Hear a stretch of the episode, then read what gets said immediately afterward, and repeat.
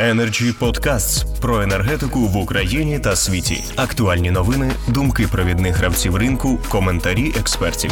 Energy Podcasts. Вітаю всіх, хто дивиться і слухає Energy Freedom на каналах Energy Club у YouTube, LinkedIn і Фейсбуку. Вітаю учасників. Сьогодні, як завжди, у нас провідні фахівці у тому питанні, яке ми обговорюємо.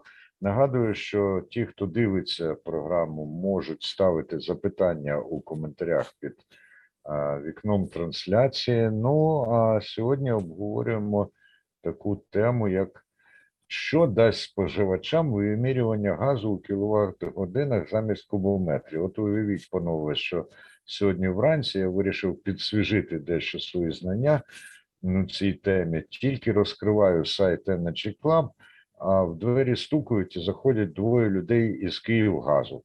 Кажуть, будемо зміняти вам лічильник. Я думаю, ну все, почалось.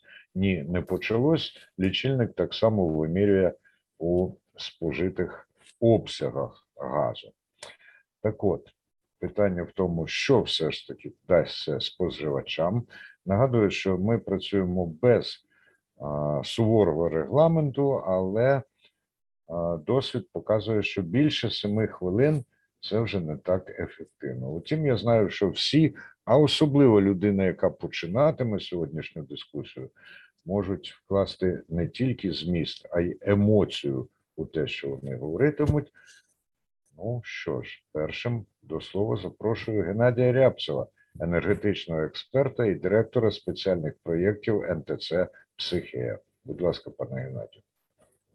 Дякую, вітаю всіх. З задоволенням, як завжди, приєднуюся до спілкування до дискусій в енергетичному клубі, які на відміну від абсолютної більшості тих шоу, які транслюються за центральними телевізійними каналами, завжди є фаховим, професійним і, окрім емоцій, дійсно на ньому завжди є факти, які це тому, що ми таких експертів добираємо які які дозволяють задуматися і зробити для себе е, висновки. Причому ті, які корисні нам всім, я не лише як громадянам України, але як просто от споживачам енергетичних товарів і послуг. Е, відповідний законопроєкт, е, який нещодавно було ухвалено Верховною Радою, є не новим. Е, Україна, підписавши відповідні міжнародні зобов'язання, окрім всього, взяла на себе е, таке е, зобов'язання перейти на в тому числі на обчислення спожитих енергетичних товарів в тих одиницях, які дозволяли б зрозуміло порівнювати обсяги та ефективність використання тих чи інших енергоносіїв, е, та не плутатися в, е, в обміні, в продажі, в е, в експорті та імпорті цих енергоносіїв. Тому той законопроєкт він був зрозумілим, чому він з'явився, і той законопроєкт був очікуваним. Е, втім, довго з ним е, чомусь е, працювали. Декілька років потрібно було для того, для того, щоб він, врешті-решт, був проголосований. І це, до речі, стосується не лише цього законопроекту, але й усіх реформ в на енергетичних ринках, які чомусь останніми роками починають буксувати. Що дозволяє цей е, законопроект? точніше, вже закон, е, якщо нарешті ми побачимо його з підписом президента. Е, по-перше, е, стане прозорим аналіз ефективності використання газу порівняно з іншими енергоносіями, і можна буде чітко визначити, наприклад, для себе ж, що є кращим, що є ефективнішим, що є дешевшим, або поставити собі Е, електричний котел, або котел на природному газі, або котел на якихось інших альтернативних енергоносіях. Тому що все буде обчислюватися в кіловат годинах. Е, можна буде е, краще і зрозуміліше складати енергетичний баланс підприємств, тому що е, вони зазвичай використовують різні енергоносії, і достатньо важко їх звести до якоїсь однієї зрозумілої усім величини, тому що тонни нафтового еквіваленту якось не сприймаються громадськістю не не менше аніж е, тонни умовного палива значно краще кіловат години. Це всім зрозуміло, і е, усіх воно є на лічильниках. Е, Третє.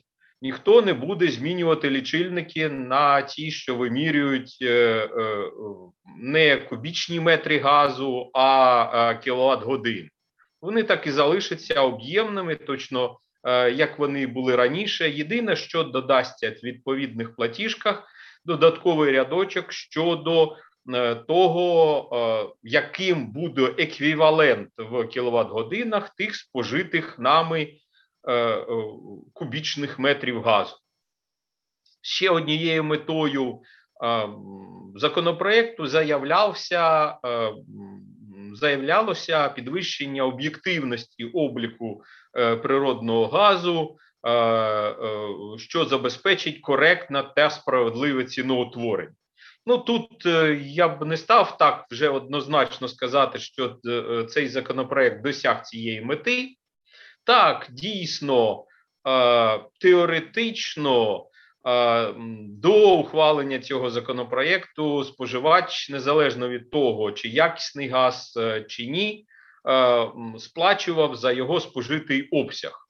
Тобто, теоретично, якщо, наприклад, у нас калорійність цього газу була нижчою, ніж визначено Е, нормами і правилами чинними, то тоді е, е, ми не могли визначити, чи справедливо з нас з вами бере компанія, яка надає відповідну послугу з постачання цього газу, або надає сам газ як товар. Але знову ж таки це теоретично, тому що, на жаль, досі неможливо перевірити оцю якість газу незалежно від е, постачальника. Тобто саме постачальник газу і забезпечує всі е, все контролювання якості газу, всі перевірки якості газу, і ми змушені йому або довіряти, або не довіряти. Е, і е, тому, е, якщо, наприклад, дві цілі, які ставилися законопроєктом, а саме полегшення складання енергетичного балансу та збільшення прозорості аналізу використання газу порівняно з іншими енергоносіями, на мій погляд, цим законопроєктом е, досягнені, то третьої мети, третьої цілі, на жаль, е, споживач е, досі не не зміг підтвердити його досягнення. Тобто, ми досі не знаємо наскільки якісним і чи якісним подається газ на наші плити і до наших котлів. Втім, напевно, це не справа законодавця, це забезпечувати саме в цьому законопроекті. Ми ж все ж таки, як споживачі, а не лише як експерти, все ж вважаємо, що наші права будуть краще захищені порівняно з тим, як зараз захищені права постачальників природного газу. Дякую. Дуже дякую, пане Геннадію, і зокрема за те, що звернули увагу на психологічний чинник. Зараз я поставлю вам запитання, на яке попрошу відповісти ну, стисло, і інших учасників прошу мати на увазі це запитання, коли вони братимуть слово. Є от у мене одна така таблиця, яка називається якою була б ціна на газ, якби вона залежала від калорійності одного метру кубічного вважається, так? І м, тут, наприклад, Кіровоградська область взагалі 7,77, а Миколаївська 7,94. Ну, решта областей так під 8, а, за 8 переходять Івано-Франківська, Харківська і на восьми тримаються також Дніпропетровська, Житомирська, 8.01 це Волинська і Рівненська. Отже, е, що ви скажете? Це ще підписано, де газ калорійніший, ціна вища, де не такий калорійний, нижча. Пане Геннадію? Е, Справа в тім, що якість газу визначається не лише його калорійністю. І тому висмикувати просто калорійність і казати, що якщо, наприклад, е, вона є вищою, то і якість газу вищою, і ми маємо платити за нього більше, е, і нехтуючи іншими показниками, не можна. Тому тут потрібно думати, потрібно дивитися і на числовоби, і на склад самого газу, тобто кількість різно, різних домішок, і на е, вміст в ньому твердих частинок або води та води, і на е, те, який тиск е, чи дотримуються компанії, які постачають цей газ нам з вами, е, того тиску, який визначено як мінімальний і чи не перевищують тиск. Тобто є достатньо великий перелік показників, який визначено зокрема в кодексі газотранспортної системи України і в відповідних стандартах на природний газ. Зрозуміло. Зрозуміло. На мій пане погляд, Геннадію. все ж таки тут потрібно відноситися більш ґрунтовно до визначення цієї е, ціни. Дякую. Отже, тепер у нас слово має доктор технічних наук, професор, проректор Івано-Франківського національного технічного університету нафти і газу, професор кафедри енергетичного менеджменту та технічної діагностики Максим Карпаш. Будь ласка, пане Максиме. Дуже дякую, е, шановне панство. Пане Андрію, довго представляєте. Я дійсно займаюся якийсь час питаннями якості, обліку, принаймні контролю якості природнього газу. Ну тут, е, чесно кажучи, багато питань. Е, Пан Геннадій, колега, зачепив величезну кількість з них. Ну, як я це бачу, ну можливо, навіть більше якось навіть ну, з практичного боку. Е, І ви десь зачитували тільки, що та яка в нас є різниця навіть по тих даних, які публікує е, Трансгаз, ну оператор е, та контролюючи якість. Ну ми ж розуміємо, що це в точках в газорозподільних станціях, і ну це ну деколи щоденний, деколи не щоденний контроль.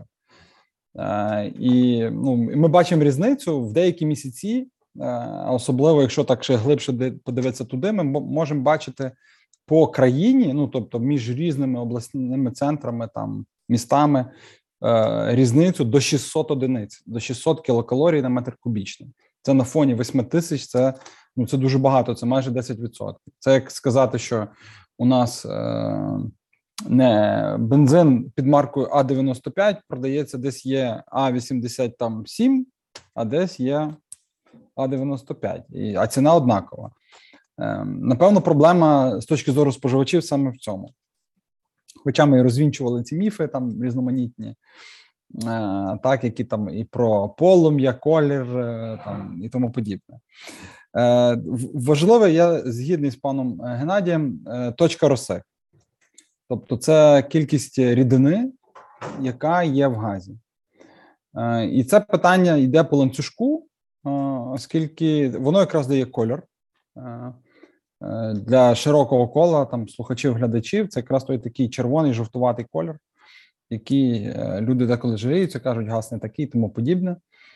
Е, Тобто рідина, волога мусить випаруватися, і на це йде частина енергії, і відповідно менша кількість енергії йде до кінцевого споживача, чи це будь-який газовий прилад, неважливо.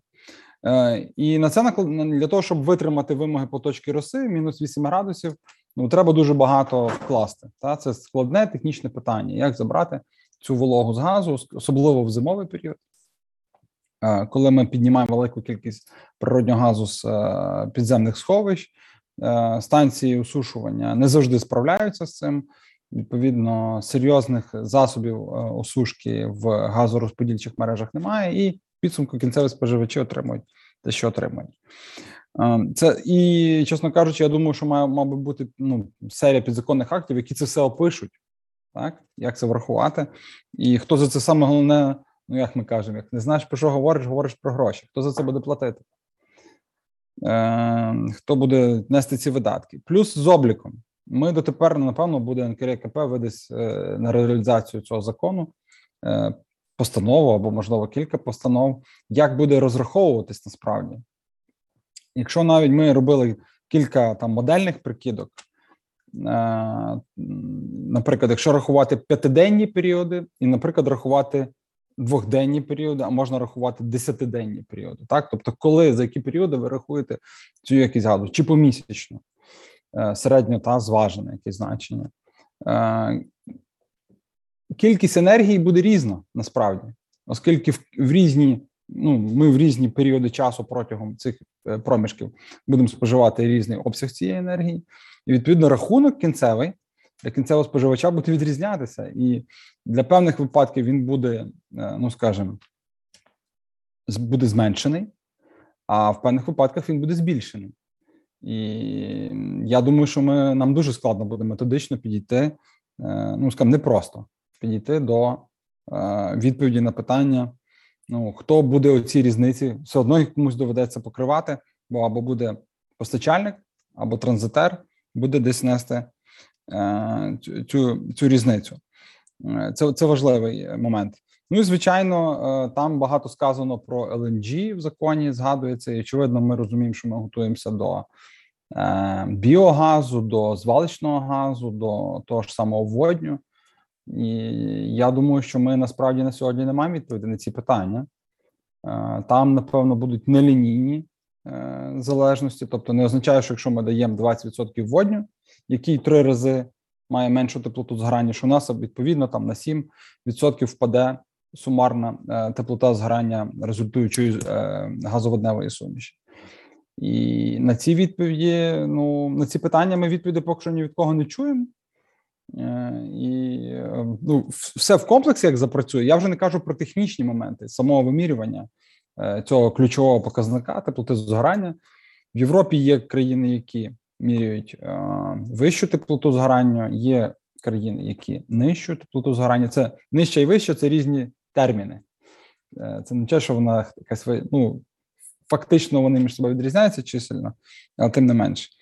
Е, і ну, ми маємо визначитися на рівні знов таки законодавства, на рівні підзакон на рівні законодавства ми вже визначилися, на рівні підзаконних актів маємо визначитися, який саме параметр і чим будемо міряти. Бо якщо, наприклад, ми говоримо про облік обсягів природнього газу, ми там вже зайшли, ну на увазі, ми метрологи, люди від вимірювань зайшли до доли відсотка, то е, для теплоти згоряння поки що мова йде про 5-10%, і це такі дуже індикативні. Звичайно, хроматограф видає, ну це опосередковані вимірювання. І ну, є є питання про довіру до них, особливо з точки зору е, вологості е, цього газу. Тому і тут буде дуже багато методичних питань, інструментальних питань, як забезпечити належний облік. Е, я розумію, що в Україні на сьогодні колеги зараз підтвердять е, чи спростують точок входу і виходу в систему газову, тобто ті, хто видобувають газ і постачають, і ті, хто видають, де треба здійснити облік, мова йде про ну 10 тисяч та про тисячі щонайменше, ну до 10 тисяч таких точок як їх всіх обладнати засобами обліку і синхронізувати все це. Е, ну, це це, це, це дуже, як на мене, складна, складне е, завдання, інженерне, наукове. Ну а як це законодавець випише і регулятор? Це це ще більш цікаво. Дякую, пане Максиме. Не представляв би я вас так довго, якби ви не були професором та доктором. А так, ну треба ж сказати, і тому що люди, коли вас послухають, то вони чують, що експерт. А якщо не послухали, то хто ж його знає. Хоча, повторюю, Energy Club завжди намагається зібрати найкращих фахівців, і сьогодні це вдалося.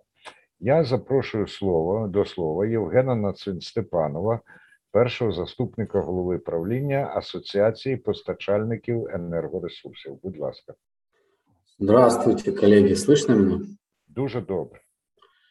Отлично. Э, большое спасибо за предоставленное слово. Всегда приятно поучаствовать в дискуссии э, профессиональных э, людей в этой сфере И обсудить жизненно важные темы для нашего рынка, для нашей сферы, которой является сейчас вопрос энергоединиц. Мы в целом приветствуем принятия этого закона, точнее законопроекта, да, 2553.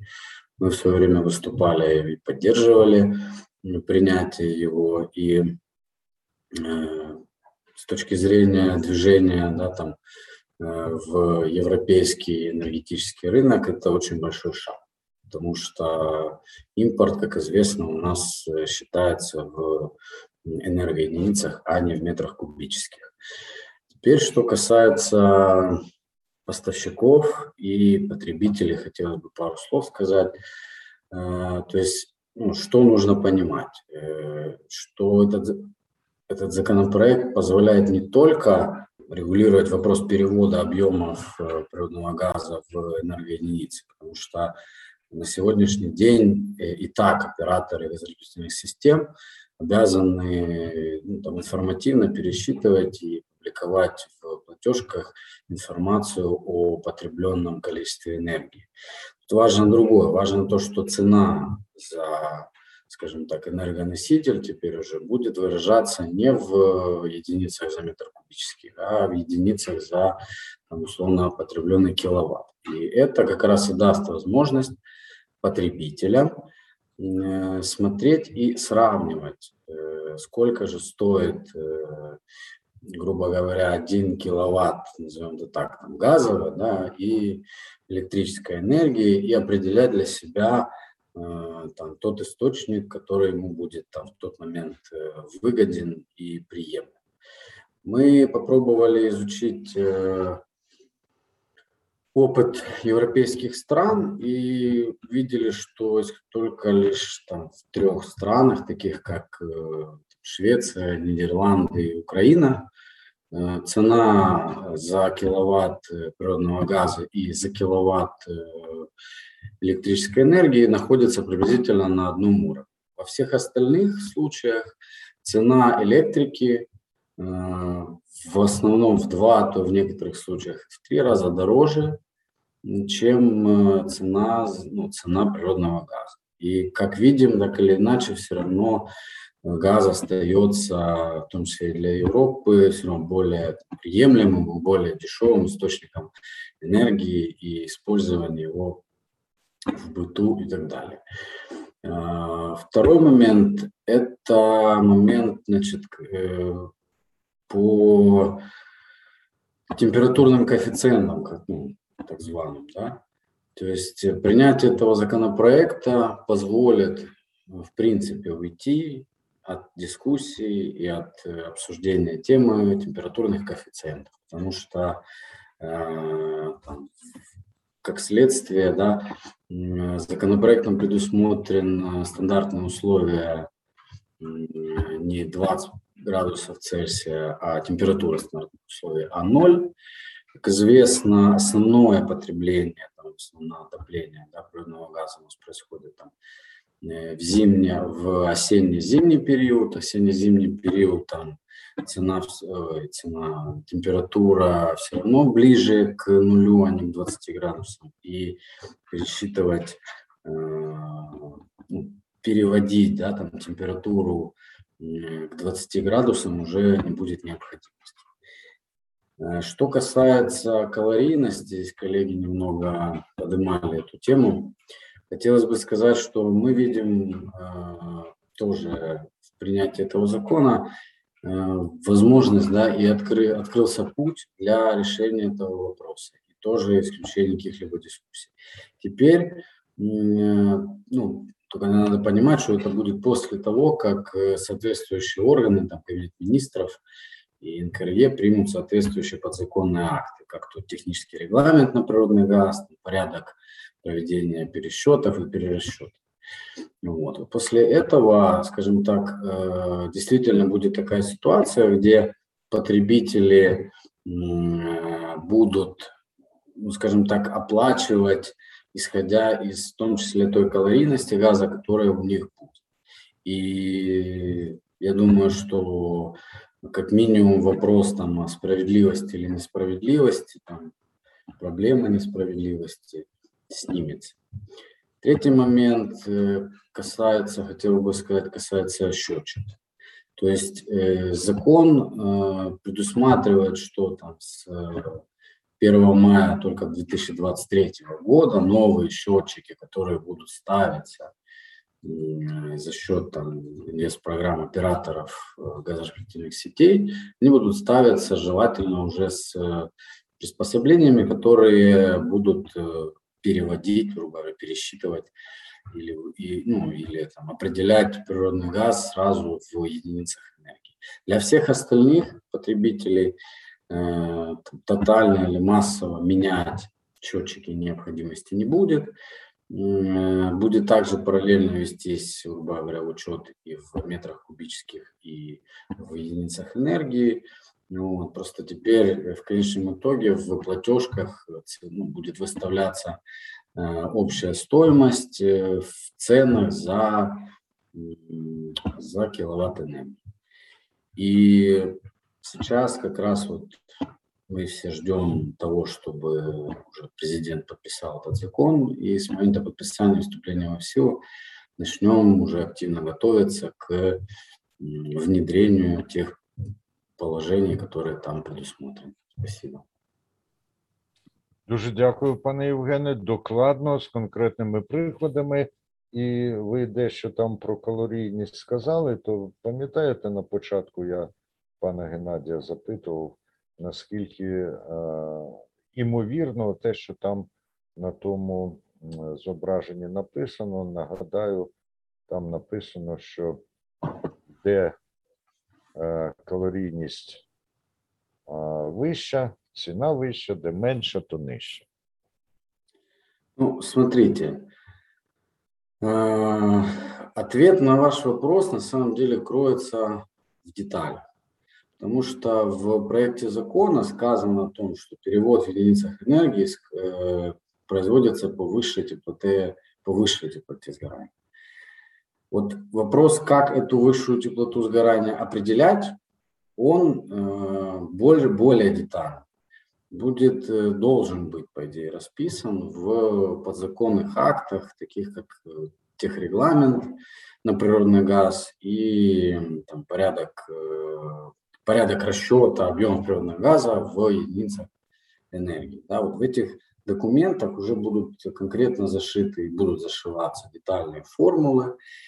И вот после того, как мы будем понимать, какие будут там формулы, да, мы сможем тогда понимать, насколько э, такой элемент, как калорийность, с учетом того, что ну, с учетом тех реалий, где и как, как часто и насколько периодично и точно его можно ну, снимать, да, и получать.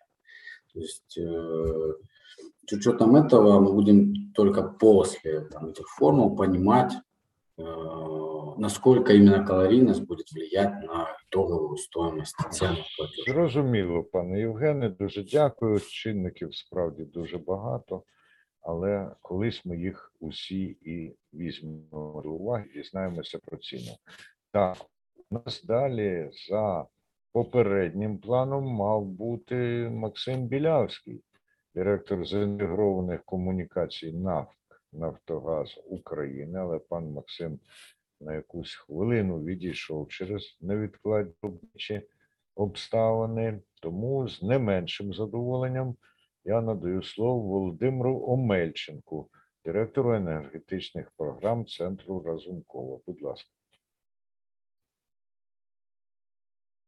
Пане Володимире, мікрофон, будь ласка. Включаю. Включаю. Чутно мене, так? Да? Так, тепер добре. Ну, прекрасно. Дякую за запрошення. Рад всіх бачити, і ведучого, і всіх учасників, експертів. Е, дуже цікава у нас сьогодні зустріч, і я думаю, корисна і не тільки для експертів, а й для споживачів.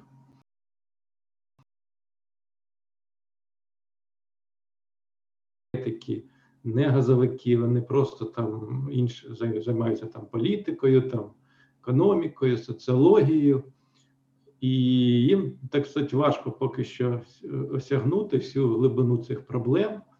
Тобто вони вважають, що треба зараз буде міняти лічильники, що це спеціально придумали, щоб е, знову зібрати з людей більше грошей значить, що, щоб надурити там. Ну різні точки зору є. Значить, е, поки що мені здається дуже важливо, щоб е, пройшла така гарна роз'яснювальна робота на державному рівні. Да? Тому що люди, вони, якщо вони щось не розуміють, а, а це таке питання достатньо технічне, да? тобто, то якщо люди не розуміють, вони починають е, переживати, починають якось коливатися і збурюватися. Тому тут мені здається, що недостатньо е, такої роз'яснювальної роботи. Що це таке за звір такий? Да? От Для чого це все було нормально? Ми в кубічних метрів вдруг придумала наша держава, так сказати, перейти на е, енергетичні одиниці. Знаєте, що люди у нас так вважають, що якщо щось держава ініціює, то це не за людей, а проти. Да? Тобто, тому е, тут є теж певна складність. Але знов таки хочу, е, хочу підкреслити, що дійсно дуже гарно всі учасники про цю проблему висвітлили. Навіть не знаю, що мені додати. Е, знаєте, що ми з, з Геннадієм Леонідовичем е, Рябцевим, професором, навчались на одному факультеті в одному інституті КПІ, це хімічного машинобудування, да, машини, апарати хімічних хімічних виробництв. Тому ми знаємо, що таке е, ці хімічні там е, і що таке закон термодинаміки, і взагалі, що як все це розвивається, е, значить, з точки зору фізики, і хімії, значить, але. Знов таки, дійсно, на мій погляд, це серйозний крок крок е, вперед, на мій погляд, тому що Україна відстала від багатьох європейських країн в цьому напряму. Вже всі, мабуть, всі країни Європи, якщо я не помиляюсь, вже перейшли до е, значить, енергетичних одиниць, вже нікого не залишилося е, метрів кубічних. І це теж це, це теж важливо. Що стосується що це дасть дасть споживачу? Ну поки що тут, знаєте, є теж певна невизначеність, оскільки дійсно, що якщо просто відбувається перерахування, да, тобто ми е, обсяг газу е, е, перемножаємо на вищу теплот, теплотворну теплоту згорання, значить, і отримаємо кількість енергії. Да? Тобто, якщо це робиться просто якось автоматично, то дійсно так, так, ну, як сказати, ми просто так сказати, переходимо на ці одиниці, і в принципі нічого не міняється. Просто якби ми ми можемо споживач може просто е, брати і порівнювати, що йому вигідніше, який енергоресурс споживати, от електричну енергію чи природний газ. Наразі все ж таки, так сказати, всім зрозуміло, що на сьогодні поки що за тими цінами, якщо брати побутового споживача, побутового споживача, то йому вигідніше споживати природний газ. Це тут легко перерахувати, да?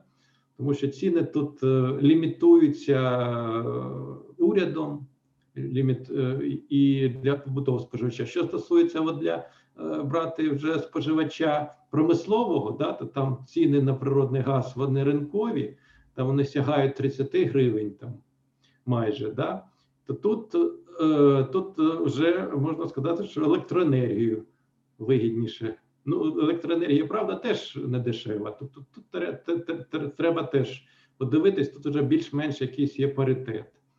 Да, Але е, дійсно, що з точки зору, якщо брати і міняти ці прибори обліку. Потім е, постійно має бути кожні два роки повірка цих приборів е, обліку. Це теж певні затрати, і вони мають е, лягати так сказати, на витрати, якщо в промислових виробництв, ви знаєте, що, наприклад, якщо ви порахували там велике одне підприємство, і воно прийшло до висновку, що йому, щоб переобладнати облік, обліком, значить, з приборами обліку повністю, да, ну, точно точно вимірювати, точно вимірювати, е, скільки які ж яка ж енергетична цінність продукту, природного газу, то їм там треба витратити цьому підприємству до 100 мільйонів гривень. Да? Тобто, це в принципі величезні в принципі гроші. Да? Тому теж підприємство замислюється, чи потрібно їм це робити, чи ні. Як як це буде відбуватися? Да? Тобто, от е, при нулі градусів, що це дасть, якщо вимірювати при стандартних умовах 0 градусів, то може так е, опинитися, що, наприклад, наші газовидобувні компанії покажуть менше менше падіння газовидобутку. Да? Тобто, ем, ну, Тобто є є певні проблеми. Тобто, я б е, не сказав, що якщо просто перейти технічно, да, тобто перерахувати одну математичну е, величину в іншу, то тут проблем немає. Якщо дійсно е, дійсно практично намагатися досягнути такої мети, щоб люди знали, скільки ж вони споживають реально енергії, да, в енергетичних одиницях, то це питання на на порядок складніше. Да? Тобто тут є над чим ще попрацювати. Тобто, робота буде усім. Знаєте, як колись казав один діяч, що ну і перефразуючи, можу сказати так, що якщо неважливо, скільки ти споживаєш даному а, а важливо, хто як і хто і як обліковує. Розумієте? Дяк, дяк. Ну я надіюсь, що що у нас тут е, наші органи запрацюють нормально. Було б непогано, щоб у нас відповідно була якась, я не знаю, структура, якась інспекція, яка б слід, яка б все ж таки була об'єктивна і відокремлена від е, безпосередньо без від е, Нафтогазу, від транспортних організацій, від постачальників, щоб об'єктивно могла дійсно вимірювати якість газу, е, могла б теплотворну здатність об'єктивно е, вимірювати, так сказати, перевіряти все це діло і давати споживачу об'єктивну картину. Наскільки мені відомо, що сьогодні такої немає організації, е, тому тому не знаю. Тому так сказати, роботи ще дуже багато. Але, в принципі, рух в правильному напрямі. Єдине, щоб ми, е, як знаєте, щоб не натворили щось такого, начебто хороша справа, але інколи хороша справа теж можна зробити таким чином, що може це призвести і, і до певних зловживань. Дякую. Дякую, пане Володимире. Докладні, ретельні і обґрунтовані міркування. І Володимир Мельченко там а, зупинився трохи на питанні перерахунку, розрахунку. Це можна вважати відповіддю Саїду Худайбердиєву, який на Фейсбуку запитував, яким чином, за якою періодичністю, таким і за якою методикою буде проводитись перерахунок, розрахунок. Я так гадаю, що резюме в тому, що про це ми ще не можемо з певністю сказати. Є також запитання від пана Саїда, на кого покладається контроль за якістю газу, якими нормативними актами це врегульовано. Ну, я всі ці запитання наприкінці поставлю, попрошу експертів дати на них відповідь. Тим часом до нас знову приєднався Максим Білявський, керівник, ну, директор з інтегрованих комунікацій Нафтогазу України. Пане Максиме, слово вам. Е, доброго дня, шановні колеги. Я маю три групи повідомлень. Е, розпочну власне з законопроекту номер 2553, який був е, прийнятий Верховною Радою 2 листопада поточного року. Отже, з позитивного так законопроект нарешті вірніше вже закон зафіксував на найвищому рівні факт переходу з метричної в енергетичну систему вимірювання обсягів природного газу. Власне, це позитивна сторона цього документу. Е, про це ми заявляли на різних майданчиках, в тому числі у парламенті, коли йшло обговорення даного законопроекту. Однак є і негативна сторона цього документу, про який так само ми заявляли, і заявимо ще раз і сьогодні. Отже, перше, е, даним законом передбачається зміна е, власне стандартних умов, тобто е, приведення е, до нуля градусів, і звісно, тут є проблеми. Чому тому, що за нашими розрахунками будуть зростати втрати не лише, наприклад, газовидобувних підприємств, які входять в структуру корпоративного управління Нафтогазу, але і, наприклад, оператора газових сховищ. Тут можна багато дискутувати відносно середньодобової температури протягом року і тому подібне, але факт залишається фактом. За нашими розрахунками, за математичними моделями Нафтогазу е, будуть втрати, якщо приводити е, власне обсяги газу за стандартних умов при нульовій температурі. Це наша позиція. Це перше. Тобто, фактично, обсяг товарного газу це той газ, який буде відпускатися в єдину газотранспортну систему або в окремих випадках в газорозподільчій мережі, він буде нижчим, е, власне, за е, попередні роки, за попередні періоди, незважаючи навіть на можливу е, інтенсифікацію видобутку, тобто зростання видобутку на окремих свердловинах або родовищах. Це перше. Також ми вважаємо, що ті ж самі втрати газу будуть відчувати і оператор газотранспортної системи, і оператори газорозподільчих мереж. Що стосується побутових споживачів, зрозуміло, що побутові споживачі, е, на наш погляд, скоріш за все, отримують, побачить у своїх платіжках так звані коефіцієнти переведення.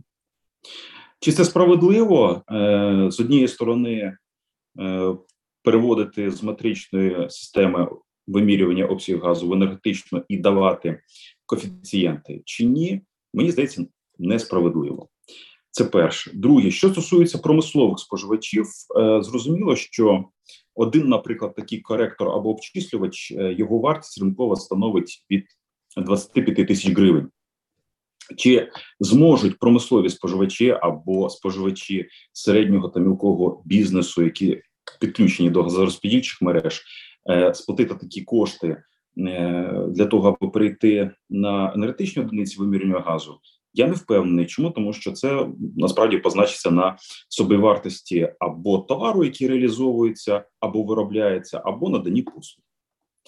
Тому е, наша позиція наступна: що ми підтримуємо закон України, який був проголосований 2 листопада поточного року, але не в частині приведення до стандартних умов нуля градусів. Е, друге, про що хотів сказати, про енергетичну систему вимірювання одиниць обсягів газу на підприємствах Нафтогазу. Нафтогаз, е, власне, починаючи з 2014 року, щомісячно Е, спочатку публікував інформацію про калорійність природного газу, а саме про показник нижчої теплоти згорання. Потім, через рік, з 2015 року, публікує і після анбандлінгу це продовжує робити оператор газотранспортної системи України, маршрути руху газу, які власне і передбачають весь набір інформації про е, фізико-хімічні показники природного газу, який е, постачається споживачам. Тому з точки зору е, технічної жодних проблем по переходу операторів газових сховищ, оператора газотранспортної системи е, і самого Нафтогазу на енергетичну систему вимірювання обсягів газу немає. І не було, і не буде. Навпаки, ми зацікавлені, аби весь ланцюжок від джерела надходження природного газу до його споживання е, був в одній метричній системі. Тут, власне, просто питання, як я сказав раніше, на початку свого виступу, в температурі е, стандартних умов. Е, На майбутнє. Третя третя позиція, третя група повідомлень це майбутні газові проекти. Так, Нафтогаз разом з оператором газових сховищ України та іншими підприємствами ми активно працюємо над Е, проектами і в е, сфері е, біогазу, і в сфері водневої енергетики. І тут, звісно, у нас є так само запитання щодо зміни. Під час власне вприскування, транспортування, змішування водню з природним газом, зміни власне калорійності цієї газоводневої суміші. Е, Однозначно підтримую свого колегу професора Карпаша. Е, Лінійних процесів там немає. Е, Максим Олегович зрозуміє, про що я говорю. Ми робили розрахунки в програмному продукті Ольга. І на конкретному прикладі е, газотранспортної системи бачимо, що е, це дуже складні нелінійні процеси, і невідомо, як буде відбуватися в подальшому. Але е, Нафтогаз продовжує працювати в плані розвитку нових проєктів. Е, нещодавно делегація компанії відвідала наших колег е, в Австрії. Ми активно обмінюємось інформацією в межах існуючих меморандумів з нашими європейськими партнерами та власне готуємо свої, в тому числі законодавчі пропозиції щодо як метрологічних питань, так власне і нових видів енергії. Коротко, у мене все. Дякую за увагу. Дякую, пане Максиме. Коротко і в той же час сповнене інформації, яка дозволить нам далі орієнтуватися. Надаю слово панові Андрію Курмасу, заступник голови Асоціації газового ринку. Пане Андрію, будь ласка. Всем добрый вечер. Спасибо за приглашение обсудить такую важную тему. А, я согласен с моими коллегами, которые уже выступали, что в этом вопросе нам нужно максимально а, выходить информационно и рассказывать и пояснять, а, к чему это все сделано, к чему мы стремимся. Сразу же хотел акцентировать внимание, что, как знаете, была поговорка «не так страшен черт, как его надо просто разбирать». Сам законопроект, как бы он долгожданный, потому что Попытка перевести в энергоединицы была уже в 2017 году, но на тот момент как бы это все регулировалось вторичным законодательством. И фактически с 2017 года уже исполняется функция, где э, операторы распределительных сетей и оператор ГТС для крупных потребителей ежемесячно указывает э, информационно а сколько же кубических метров в, расчете в калории, в киловатт-часы. Поэтому с точки зрения анализа уже в какой-то степени потребители к этому приучены. А, что дает как бы сам а, законопроект или переходная энергоединица?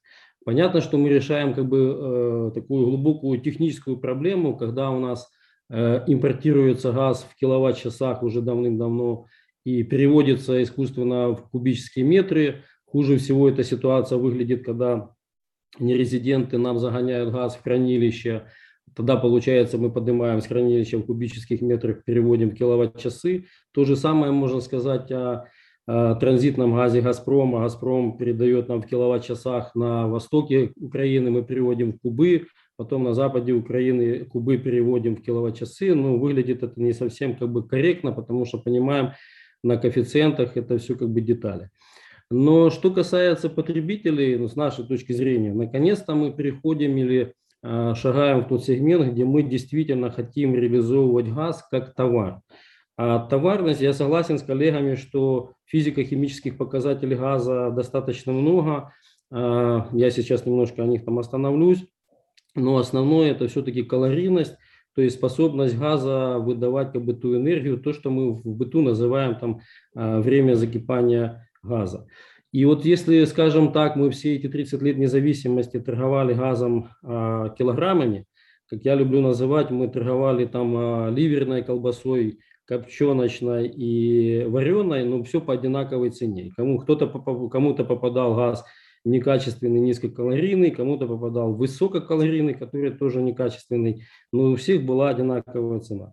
Сейчас на самом деле э, закон, закон будем надеяться, что он подписан, это как некий первый шаг, который делегирует э, всем уже как бы участникам, в том числе государственным органам в виде регулятора, министерства, дальше как бы наполнять этот сегмент необходимыми документами и дальше устаканивать все вопросы, которые в том числе здесь обсуждались. Базовым документом, который будет ну, после закона на втором месте, это так называемый технический регламент на природный газ. А не открою секрет, что так как тоже коллеги сказали, что сам закон, законопроект долгое время проходил согласование, был еще в том году в зале. Тем не менее, за это время технический регламент как проект, он работал большой рабочей группой, куда входило очень много представителей, участников, экспертов. И технический регламент, он передан в Министерство энергетики. И как бы ожидается, что в ближайшее время, ну, я думаю, министерство ожидает только лишь подписания закона президентом, тут же будет как бы уже выпускать документ на согласование, собственно, на публикацию.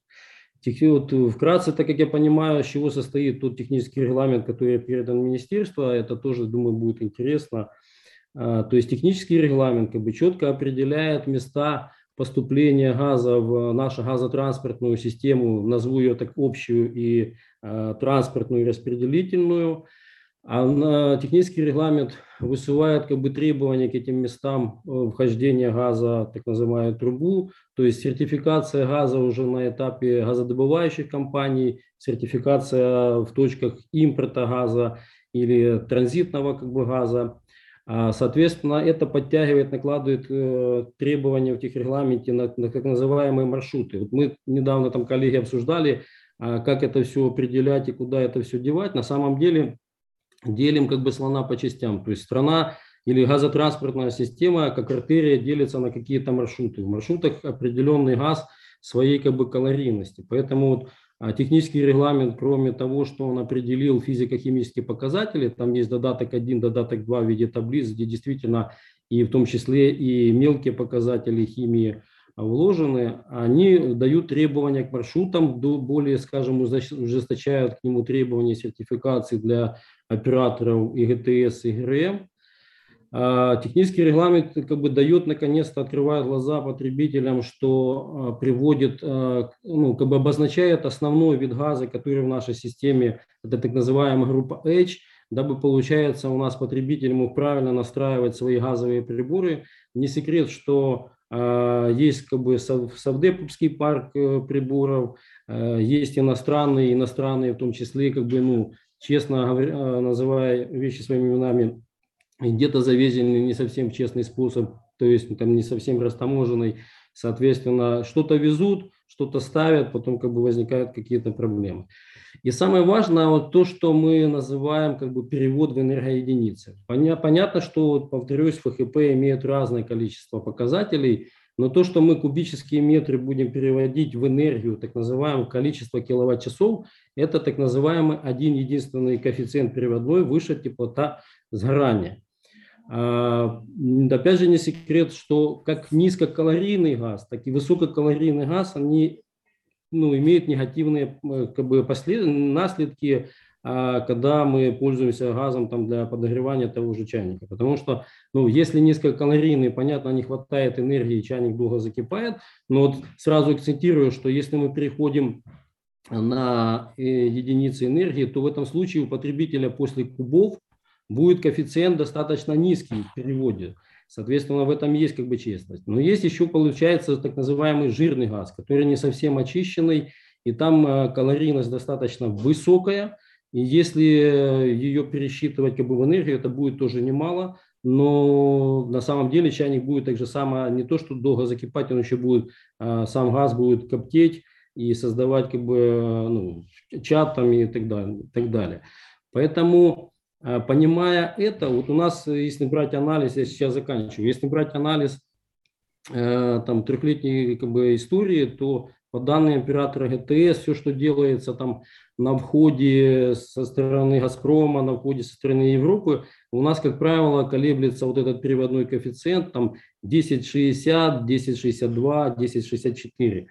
А, к сожалению, когда мы делали группой анализ по нашим добывающим компаниям, все-таки есть как бы а, скважины, которые выдают трубу и 11, и 12, и те же 14 коэффициенты. Мы понимаем, что это достаточно жирный газ – и была, ну не была, а есть как бы в этом проекте технического регламента, в том числе с поддержки э, национального регулятора, было выписано таким образом, что э, если э, выше теплота сгорания, выше, чем показатель 10,75, то есть вот к среднему добавили плюс 10%, то к расчетам принимается 10,75. И мы, получается, стоим на этом как бы базово, потому что это как раз и есть та честность, которая презентована потребителям, что действительно надо уже как бы рассчитываться за качество товара, а не просто за его объем. Потому что если он, я же повторюсь, он как бы жирный, он тоже некачественный. К сожалению, как бы у нас как бы есть ну, такая, скажем, инсайдерская информация. Сейчас как бы на площадке Министерства энергетики включаются как бы другие игроки и пытаются эту величину поднять там до 12 или вообще в принципе нивелировать. Но мы, скажем, опять же, очень надеемся на мудрость э, нашего министерства о том, что все-таки это будет объективно правильно. Как предложение мы предлагали в техрегламенте вывести те э, небольшие регионы, которые попадают там или населенные пункты под такой действительно газ, и они как-то с этим живут, возможно, в отдельный додаток дать им какой-то срок для устранения, очищения как бы, этого газа, так бы было бы цивилизованно. И там еще буквально там чуть-чуть, что касается узлов учета, действительно никаких учетов менять не надо, а здесь применяется кубам только лишь приводной коэффициент. Сказать, что это новое для страны нет, э, для части потребителей, особенно там того же города Киева, там, где имеют счетчики тепла, они в любом случае не все в мире э, измеряют в калориях, большинство, большинство из них измеряется в мегаджоулях, джоулях, киловатт-часах, и там также само э, применяется э, переводной коэффициент. И что касается все-таки определения качества газа, то есть технический регламент, кроме как входов, то есть же описывает, в каких, так сказать, точках учета, с какой периодичностью проводится вот это определение физико-химических показателей, Действительно, оператор ГТС не настолько оснащен э, потоковыми хроматографами, где онлайн. Каждую минуту можно это как бы видеть, но тем не менее лаборатории как бы работают, система обмена паспортами ФХП, она как бы есть. И тут уж самое главное ключевое. Я согласен с коллегами, что а, отдельный узел учета, определяющий калорийность, он достаточно недешевая штука, но тем не менее, вот мы говорим о том, что есть в газотранспортной системе маршруты. Никто не меняет, то есть у нас и сейчас выписано, этих регламент то же самое дублируют, если будет принят, что если какой-то населенный пункт, а, перед населенным пунктом ставит себе, там, ну, по техническим условиям, там, получил технические условия, поставил хроматограф, это и есть для них уже маршрут. То есть таким образом как бы сами города, сами населенные пункты могут для себя решать эту проблему, так сказать, не укрупненно, как сейчас там будет. По закону, кстати, выписано, что Э, будет публиковаться интерактивная карта Украины по населенным, ну, по областям, где у нас определяются физико-химические показатели, но мы можем это как бы, а, а, скажем, не укрупнять, а наоборот как бы уходить, уходить, уходить. Что касается юридических потребителей, то там, безусловно, если юридический потребитель, там завод, для которого там важен каждый как бы объем, ставит хроматограф, для него он как бы а, является основой коммерческих отношениях уже с распределительной компанией, с поставщиков и так далее. Э, резюмируя, скажу, что да, закон это начало, еще много как бы работы, и просто как бы хотелось бы правильно э, приносить как бы месседжи для общественности, для населения, дабы ситуацию не усугублять до того момента, пока выйдут документы, пока у нас что-то начнется там и так далее. И так далее. Спасибо. Дякую, пане Андрію. Дякую. І ми переходимо до слова Олексія Кривенка. Він аналітик Української енергетичної біржі. Будь ласка, пане Олексію. Всіх вітаю. Дуже вдячний бути запрошеним на даний захід. Також е, корисно було почути е, певні застереження від колег щодо імплементації е, даного законопроекту, тому що треба урахувати всі можливі наслідки, е, і дійсно погоджуюсь, потрібно далі розробляти е, підзаконні акти або розвивати цей закон. Е, тим не менш, перелік позитивної сторони цього закону є невичерпним, і саме тому ми вважаємо, що прийняття цього закону є перемогою як для України, так і для українського ринку природного газу. І оскільки більшість пунктів цього переліку вже була названа колегами раніше, тому я назву ті, що стосуються нашої компетенції, а саме торгівлі природним газом. Останніми роками дійсно простежиться зацікавленість європейських компаній щодо користування української інфраструктури і, взагалі, ринку природного газу.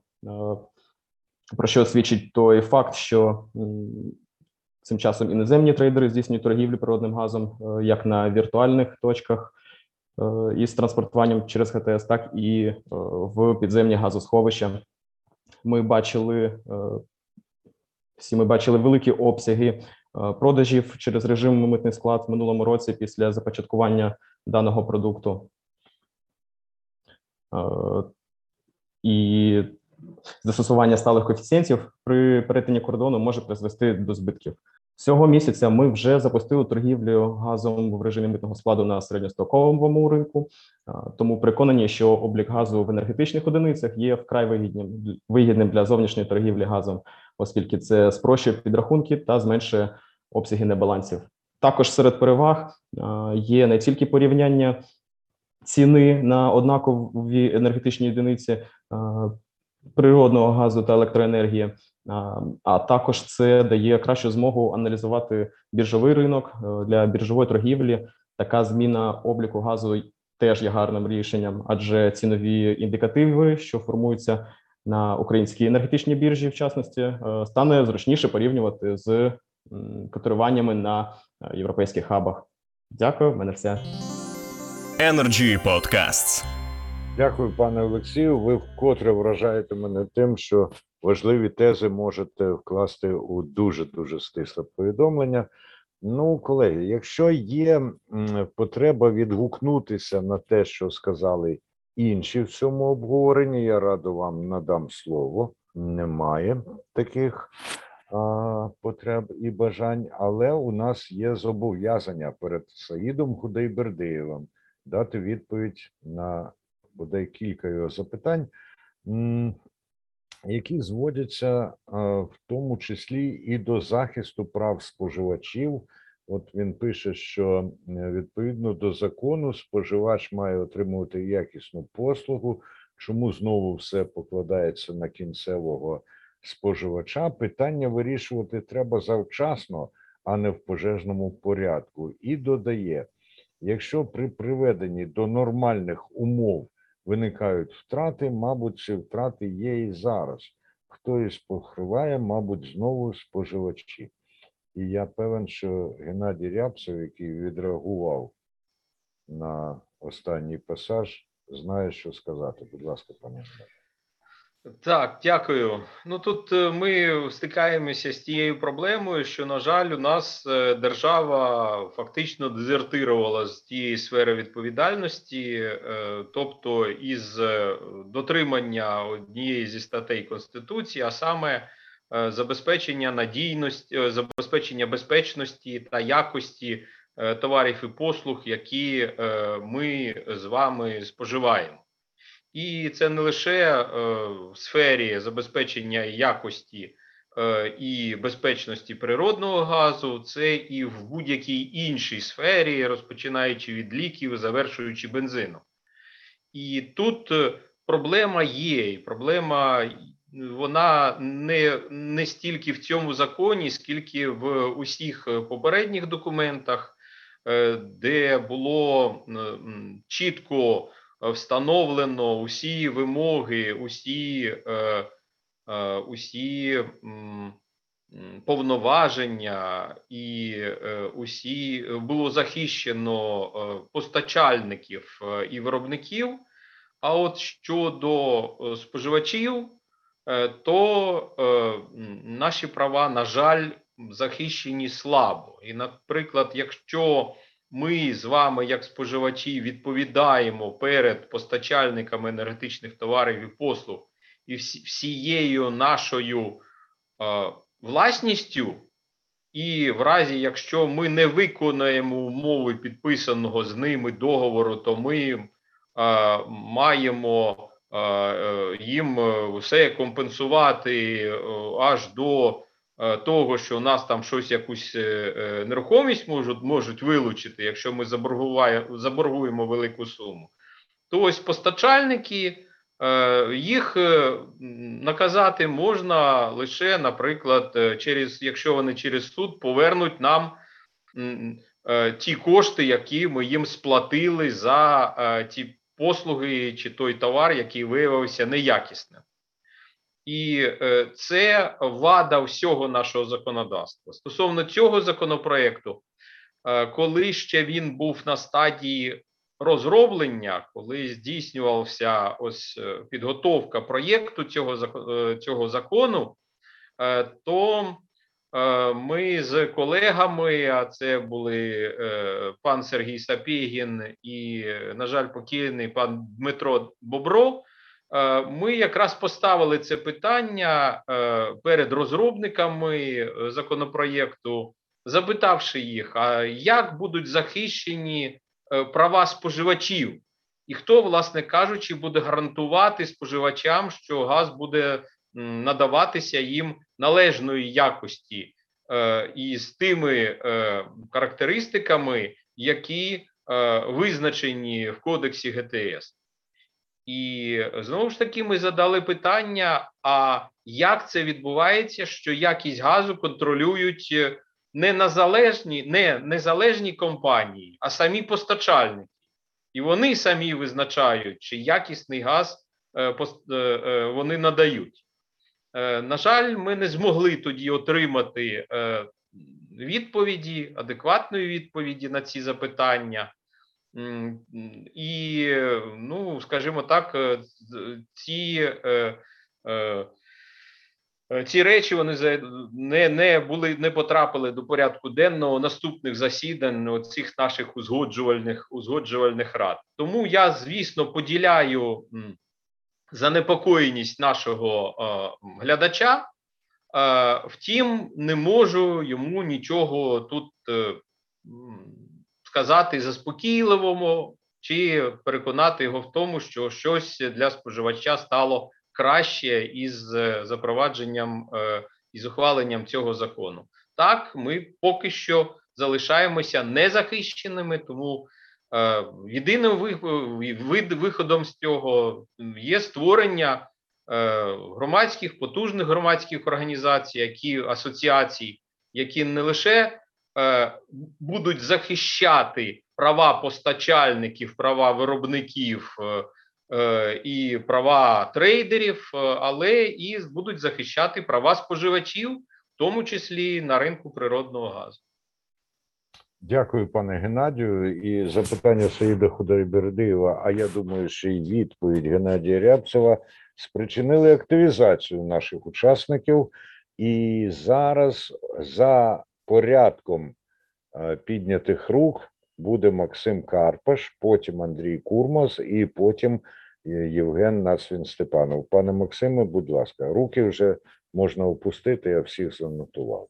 Дякую, е, пане Андрію. Ну насправді е, я десь тезу е, пана Геннадія підтримую, і хочу сказати, що у нас від 2003 року до моменту прийняття кодексу газорозподільних мереж у нас був порядок відшкодування збитків, завданих газопостачальному ну, внаслідок порушення якихось вимог, і там був порядок, коли встановлюється факт.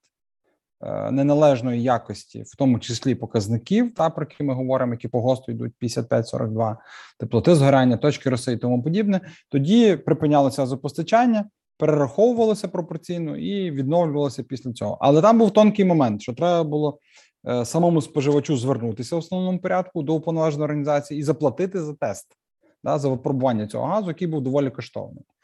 Тепер, відколи була оця прийнята е, постанова, то насправді, е, ну чесно кажучи, ми не знаємо, що робити, коли у нас є е, кодекс. Там написано так, що оператор в якості надання як завдання матеріальної чи якоїсь іншої шкоди добровільно або в судовому порядку відшкодовує збиток. Порядку цього, ну ми розуміємо, добровільно ніхто на таке не піде. А як це зробити ну, в судовому порядку, мені здається, дуже складно. Е, тому тому це дійсно відкрите питання, і очевидно, як наслідок прийняття закону має бути прийнятий такий підзаконний акт у вигляді певно постанови НКРЄКП. Дякую, пане Максиме. Андрій Курмас, будь ласка. А, ну, смотрите, коллеги, ну опять как бы все-таки, я понимаю, там а, как бы задает потребитель, понятно, как бы печет, но мы как эксперты, ну, как мне кажется, должны все-таки знать материально-нормативную базу и как-то, ну, все-таки более профессионально на эту тему говорить. Во-первых, что касается кодекса газораспределительных сетей, то с 2015 года, ну, напомню, есть целый раздел, в нем несколько глав, посвященных физико-химическим показателям, в том числе как бы есть раздел о так называемом відшкодуванні, в том числе потребителю, и там выписаны даже по параметрам ФХП, то, что мы называем конкретно там, то есть если есть подтвержденный факт по каким-то показаниям, там прямая норма облгаз должен выплатить потребителю. А что касается вот э, самой технической части, мы же как эксперты должны честно как бы называть вещи своими именами. То есть нормативно все выписано, но, к сожалению, в нашей стране вот э, на самом деле действует там не более чем 200-250 э, физико-химических лабораторий. Сами понимаете, ну, что на страну это очень маленькое количество. Поэтому, если говорить о праве потребителей, Поверьте мне, там я могу скомпоновать, там выложить там на Energy Club достаточно много выписано, много как бы а, обосновано и так далее, и так далее, как все-таки наказать за некачественный газ. Проблема только в том, что чтобы это определить, необходимо нанять эту лабораторию.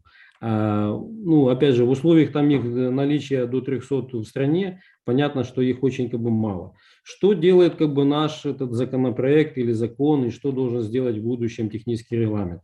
То есть мы начинаем пошагово все-таки идти к определению как бы качества. Повторюсь, то есть у нас как бы жестко уже на технический регламент выписывает, а что же подается в газотранспортную систему, чего до этого на самом деле как бы не было. И определяли качество газа между собой газдобыча, там и оператор ГТС или Укртрансгаз. Сейчас это как бы будет документироваться, будет выписываться, и ну, так же само как бы наказываться, если как бы некачественный газ. Опускаемся как бы ниже, мы выходим на уже на какие-то маршруты, в том числе как бы линейные с точки зрения там населенных пунктов, где мы можем опять же там немного разбогател. Это же не вина, скажем так, э, облгазов или каких-то поставщиков, что у нас на самом деле э, та же промышленность выпускает достаточно дорогие хроматографы. То есть есть хроматографы по 150 тысяч евро, и тут вопрос тогда как раз к науке, почему мы не можем делать как в, на рынке электроэнергетики, там достаточно это все дешевле в разы и так далее, и так далее. Поэтому а, то, что мы, вот опять же, вы напомнили эту карту, где все-таки на какие-то десятки или сотни единиц а, в тысячах а, калорий у нас отличия есть. И это уже хоть какая-то есть справедливость, что, ну, скажем, если объективно там, ну, я как пример там, э, Житомирская область получает более-менее качественный газ, и если действительно мы уже как специалисты, как там оператор ГТС определил, что в какой-то там Полтавской области идет отклонение, то это отклонение как раз и должно быть учесть в нашей квитанции на оплату. Поэтому вот э, я бы все-таки а, ну, не усугублял ситуацию, потому что ну, от того, что мы не перейдем на энергоединицы, будут такие же самые кубы, и тогда у нас э, тот же Житомир и Полтава будут, как и дальше, жить и платить, и только скандалить, скандалить. То есть переход на качество, на его определение, я так надеюсь, что даст и толчок э, науки, промышленности, все-таки делать, унифи, ну, как бы упрощать эти э, приборы определения калорийности. Вот э, последняя как бы ремарка. Как правило, на рынке презентует хроматограф, который определяет весь спектр физико-химических показателей. Но если мы переходим в энергоединицы, как посчитать кубы в энергию, то достаточно какого-то калориметра.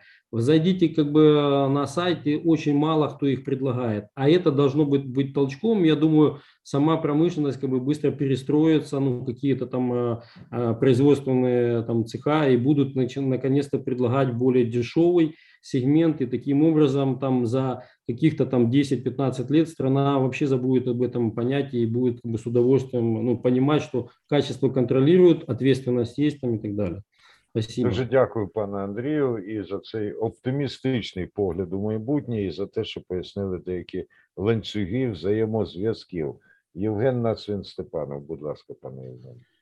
Спасибо большое. Ну, хотелось бы в рамках э, ответа на вопрос потребителя и в рамках ряда там, комментариев касательно поставщиков э, ну, немножко навести, может быть, на некоторые моменты резкость. Значит, первое. Э, поставщик энергоресурса или поставщик природного газа сегодня. Да? То есть что это? Если ранее, там, до 2015 года и, там, можно сказать, до 2019 года можно было говорить о какой-то связи поставщика с оператором ГРМ, то после 2020 года уже поставщики окончательно отделились от операторов ГРМ, произошел бандлинг. И на сегодняшний день это отдельные как бы, структуры, которые имеют свою разную зону ответственности. Теперь, что касается вопроса качества, ну, скажем так, вот, э, поставщик и качество. Да? То есть качество – это про природный газ, про его составляющие, про его физико-химические свойства и так далее. Э, на сегодняшний день э, де юре поставщик ну, отвечает за э, качество, но отвечает больше как, э, ну, то есть он, если там будет какой-то, допустим, некачественная услуга, то он компенсирует эту некачественную услугу потребителю и потом, грубо говоря, у своего поставщика точно так же по реверсному принципу будет компенсировать, грубо говоря, себе убыток или расходы Э, за то, что ему реализовали некачественный газ. Непосредственно доступа к технологическим каким-то э, элементам э, системы для того, чтобы там как-то попробовать технологически или физически повлиять на те или иные ФХП показатели в том или ином регионе, у поставщика пока еще такой возможности нет. Возможно, в будущем к этому там, придем, но, скажем так, для этого Э, ну, должно и многое времени пройти, и чуть-чуть э, инфраструктура, да, там, модернизироваться настолько, что, что поставщики это тоже смогут делать. То есть на сегодняшний день э, непосредственно, ну, скажем так, прийти куда-то, что-то сделать руками, и это повлияет на ФХП, например, в том или ином э, в том или ином регионе, да, и таким образом, скажем так, исправиться или там качество улучшится, да, у поставщика реально такой возможности. Но при этом есть э, механизмы, э, предусмотренные уже и давно, которые позволяют э, потребителю компенсировать убыток от некачественного газа. Но у этого, у этого процесса есть э, там, одна тонкость, да, которая тоже во многом зависит от того, а качество теперь с точки зрения юрис, ну, юридической, да, где она предусмотрена и какая она, то есть э, к чему, да, или к каким показателям должен соответствовать в том или ином виде там, природный газ. И как проверить, например, соответствует ли тот или иной там, объем или та или иная подача объема газа в каком-то регионе или не соответствует э, там необходимому или должному качеству. Так вот у нас пока еще не до конца, скажем так, как сказал предыдущий коллега, и есть возможность сказать, а какой же он должен все-таки быть точно, да? и нет ну, адекватной возможности, скажем так, перепроверить, а соответствует или не соответствует, и насколько не соответствует он в том или ином месте э, тому уровню, который он должен быть. Но я думаю, там на уровне экспертов это все понимают, и по мере возможности мы все равно движемся э, в направлении того, чтобы это реально было и работало. Но с точки зрения Э, того, ну, то есть, чтобы сказать, что не все так, ну, точнее, чтобы не подумали, что все так печально, нет. Сегодня, ну, на сегодня также есть, э, скажем так, механизмы и способы, на которым, допустим, если а это процедура, опять-таки, известная и возможная. Если, например, там, мы имеем факт, что на какой-то газораспределительной станции Э, является какой-то, ну, там, мы подтверждаем документально, да, какое-то отклонение по качеству э, природного газа, там, по каким-то показателям от э, норм, даже тех, которые предусмотрены, например, кодексом ГТС сейчас, и этот факт устанавливается, и потребитель в рамках этого факта обращается например, поставщику или к оператору ГРМ с заявлением о пересчете, вот, то соответствующее лицо должно пересчитать, а опять-таки, ну, э, как следствие, допустим, то, что пересчитывает, потом обращается туда и в то место, где он этот газ получил, соответственно, там оператор ГРМ обращается к оператору ТС, а поставщик, как следствие, да, там обращается к своему продавцу, который ему продал этот газ, и точно так же идет обратная компенсация. Да, но не всегда работает качественно, но действительно такой механизм. Дякую, пане Євгене. Отже, ми відповіли на запитання Саїда Худайбердиєва тим способом, яким можна взагалі на це запитання відповісти. Я бачу, що Андрій Курмас хоче зробити репліку. Пане Андрію, ваша репліка, і одразу ж, будь ласка, прикінцеві зауваження про всю сьогоднішню дискусію. Будь ласка. Дякую. Ну, я, к сожалению, не успел сориентироваться, когда вы задали вопрос, что можно там немножко оппонировать коллегам. А, что касается вот выступления Максима Белявского, представителя НАК нефтегаза, ну, а, хотелось бы их подбодрить. А, ну, в основном, как бы, аргументы были касательно нуля градусов. Напомню, что введение 0 градусов вводится только с мая 2023 года, и, в принципе, еще как бы есть время.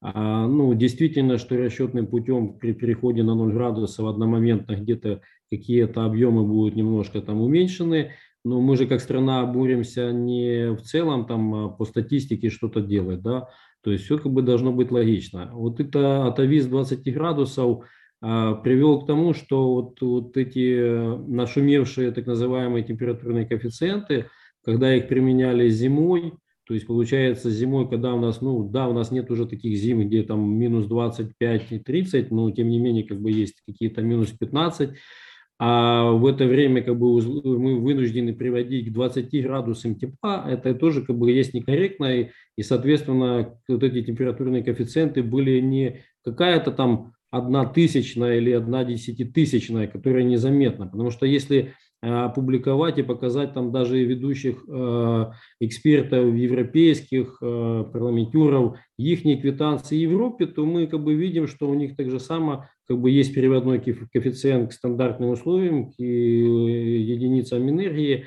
и это как бы такие незначительные как бы величины. А в нашем же случае, когда было 20 градусов, это вызывало, конечно, а, ну, как по-украински обурение, поскольку тебе к объему насчитывают еще там плюс почти 10%. Поэтому мы как специалисты давно выступаем, что 0 градусов он более справедливый как бы правильный. И большинство европейских стран они идут по нулю градусов все-таки. Поэтому ну, сейчас как бы а, скажем, пугает то, что наш президент никак не подпишет этот закон 2553, и мы периодически интересуемся, это техническая составляющая, или все-таки кто-то включился и начинает как бы этот вопрос тормозить, ну, все-таки не хотелось бы, потому что позитивно, вот резюмируя, мы все-таки идем как бы в позитивный момент, потому что у нас э, кубические метры – это единственная товарная продукция, которая как товар продавалась в килограммах, а как ответственность за качество, там, повторюсь, и коллег прокомментирую, что у нас все это как бы выписано, есть достаточно жестко и намного а, детально выписано, чем была ссылка на тот порядок, который был до 2003 года или 2015. То есть все как бы есть, оно имеет место, но даже, к сожалению, эта услуга недостаточно недешевая и сложно, скажем, опять же, найти эту лабораторию. Потому что я как бытовой абонент могу все-таки замахнуться на то, чтобы вызвать на проверку. Ее действительно как бы сделают, пробу взять не так там и сложно.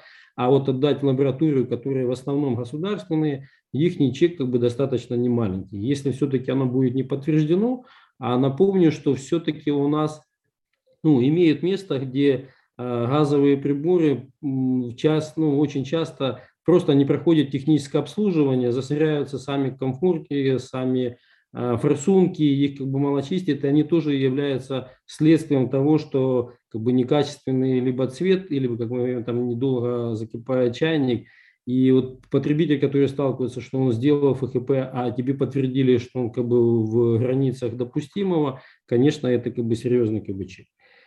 Поэтому я за то, чтобы мы куда-то двигались, развивались и все-таки реформировались, а не стояли на месте. Дуже дякую, пане Андрію. І ви одна, один із тих людей, які можуть насправді рухати вперед. У нас є Олексій Кривенко. Будь ласка, Олексію, від вас підсумки. Я доволі радий чути е, оптимістичні настрої е, учасників ринку щодо імплементації цього закону, тому що сам е, приблизно такої ж думки. Власне, як ви правильно зазначили, рухаємось вперед. Всім дякую взагалі за увагу за сьогоднішній ефір. Гарного всім вечора. Мені дуже сподобалось, коли пан Олексій сказав у своєму стислому виступі, що невичерпні е, чесноти цього закону це кинули мене в мої юні роки, коли ми дізнавалися, що електрон так само невичерпний, як атом.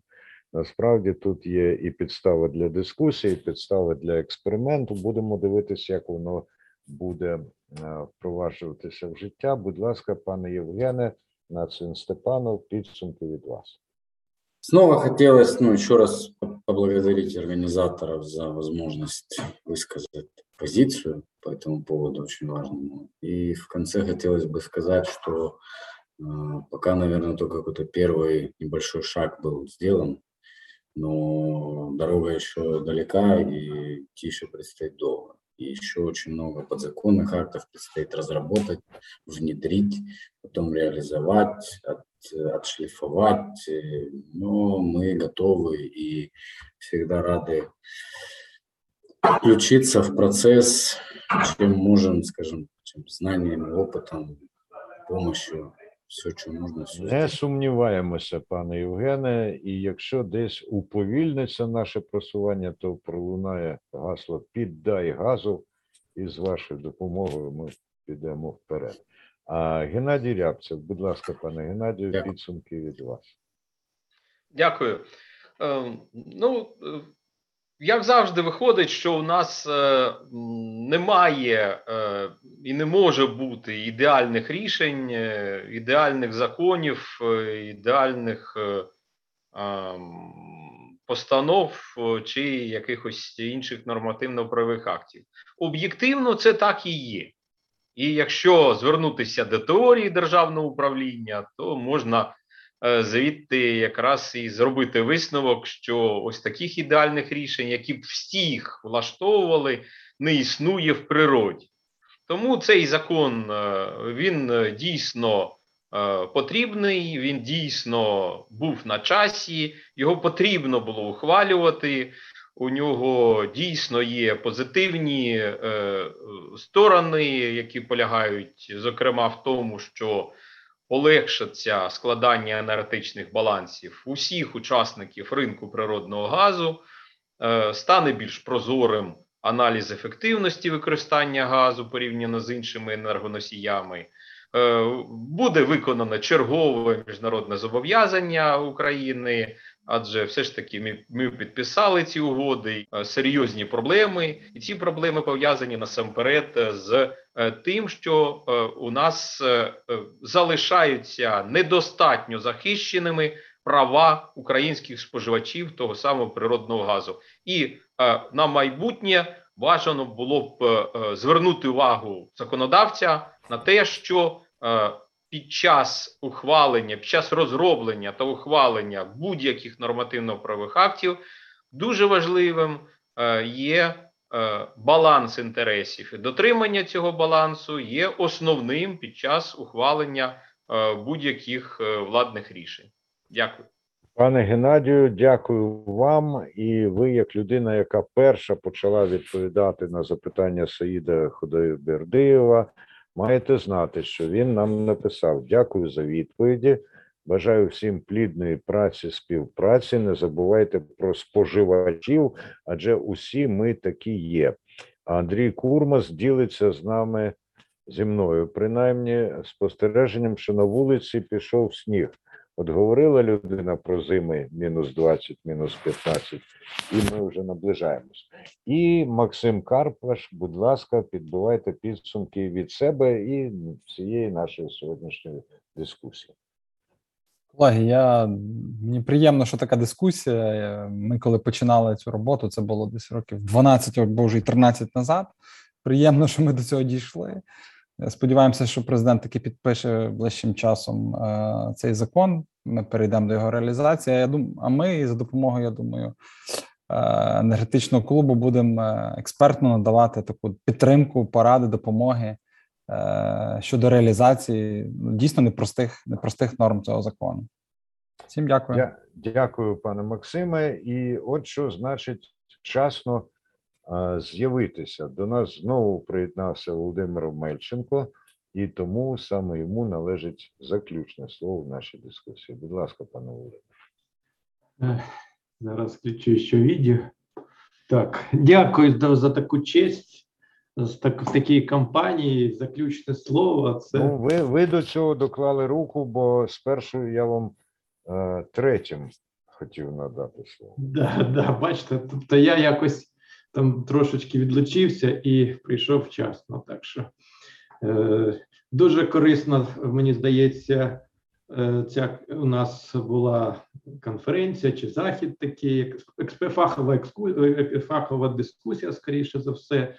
Що можу сказати? Що в першу чергу, значить, щоб е, споживачі наші не боялися е, переведення обліку газу на значить, на енергетичні е- е- одиниці.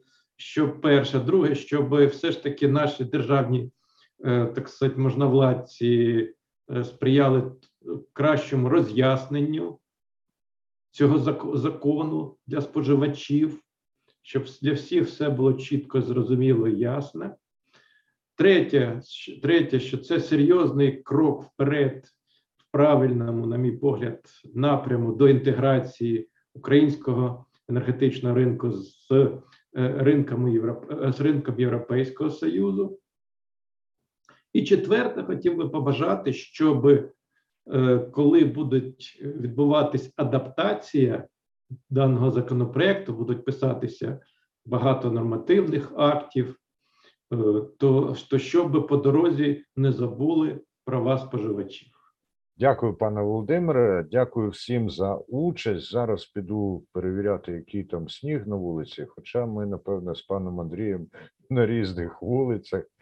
І що може бути на одній, то лише потім станеться в іншій. Але На Подоле идет снег. О, бачите, а я на шулявці. Так що так, Київ, Київ великий. Але щоб не ставалося десь уперше в нашому місті, в нашій країні, воно має значення для цілої країни.